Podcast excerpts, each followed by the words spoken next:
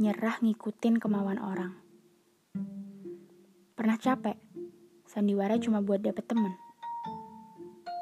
Pernah stres, karena harus sempurna di depan pasangan. Apa esensi hubungan emang kayak gitu? Kita nyoba jadi yang orang lain pengen, dan orang lain nyoba jadi apa yang kita pengen. Atau apesnya, kita doang yang harus ganti peran tiap saat. Eh, sorry, sorry. Kita coba jadi apa yang kira-kira orang lain pengen. Nah, itu baru bener. Ada yang gak suka makanan Jepang. Katanya sih gak enak. Tapi harus pura-pura suka di hadapan teman-temannya.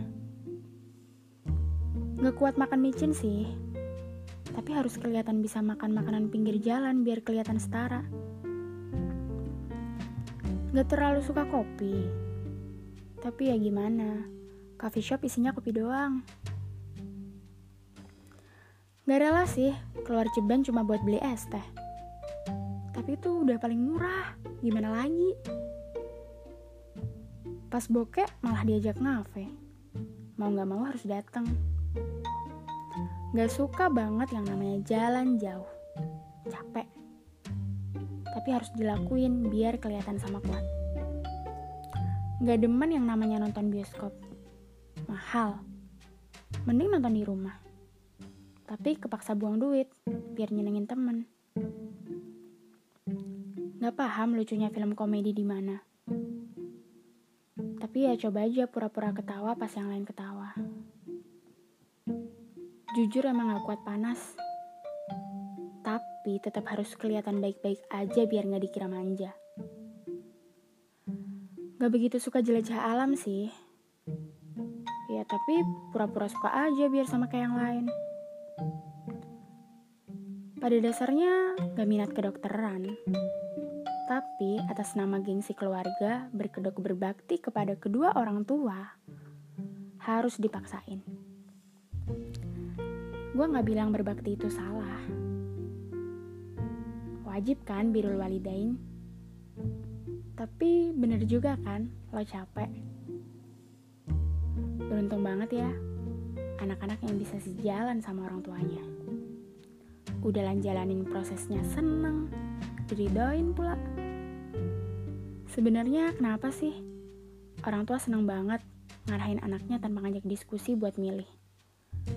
Kalau pas beli baju aja, ditanyain bagus yang mana, bilangnya, ya terserah kamu aja nak, kan kamu yang punya badan, yang nyaman yang mana. Eh, pas bahas cita-cita, kamu pokoknya harus jadi dokter. Pokoknya ibu mau kamu kuliah di STAN. Bapak kan udah bilang, bapak nggak suka kamu jadi musisi. Dek, kamu harus masuk kelas percepatan ya. Anaknya teman-teman mama pada aksal semua. Oh, ternyata prinsip yang nyaman yang mana nggak berlaku ya di cita-cita. Ada orang nih, sebut aja bapak-bapak yang nggak kesampaian jadi dokter. So, anaknya dong yang harus jabanin. Mungkin dulu nasibnya sama kayak sang anak. Jangan-jangan dulu si bapak pengen jadi dokter, tapi dipaksa ortunya masuk akpol. Dan jangan-jangan dulu kakek pengen masuk akpol, tapi dipaksa sama si Mbak Buyut buat langsung kerja. Cari uang katanya. Wow. Apa hidup emang sebercanda ini? Mau gak mau, ridho orang tua nomor satu. Yap, oke. Okay. Kita jalanin hal yang sama sekali bukan passion kita. Bismillah. Kudu ikhlas.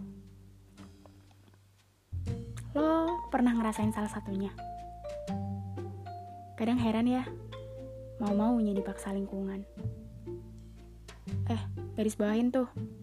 Dipaksa. Beda ya sama gak bisa adaptasi. Gue mikir, berharap sih, kapan ya bisa jadi diri sendiri tanpa drama. Kayak nggak mungkin aja gitu.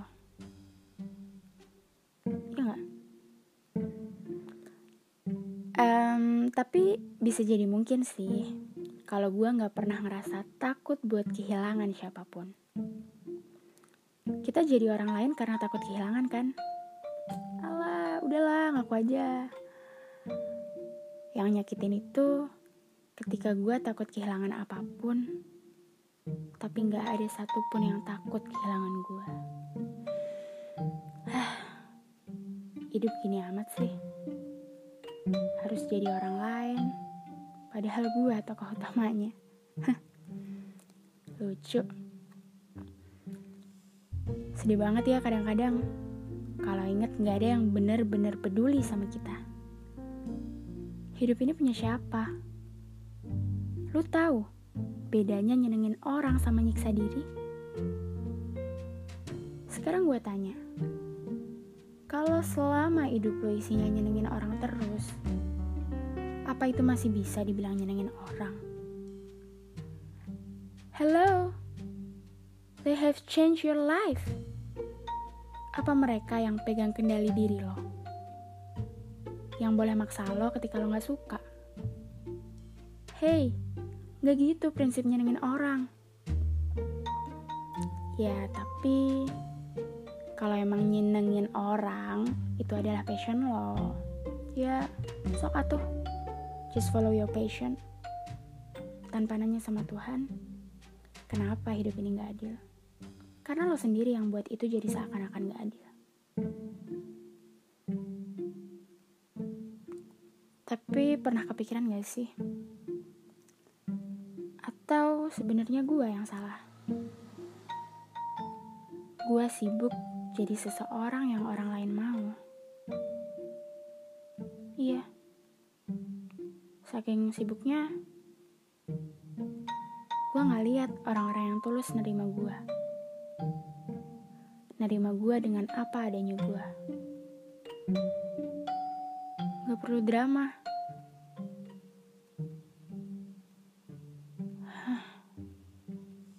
Iya juga ya. Kenapa gue baru sadar? Ternyata benar. Gue lupa kalau hidup ini hidup gue.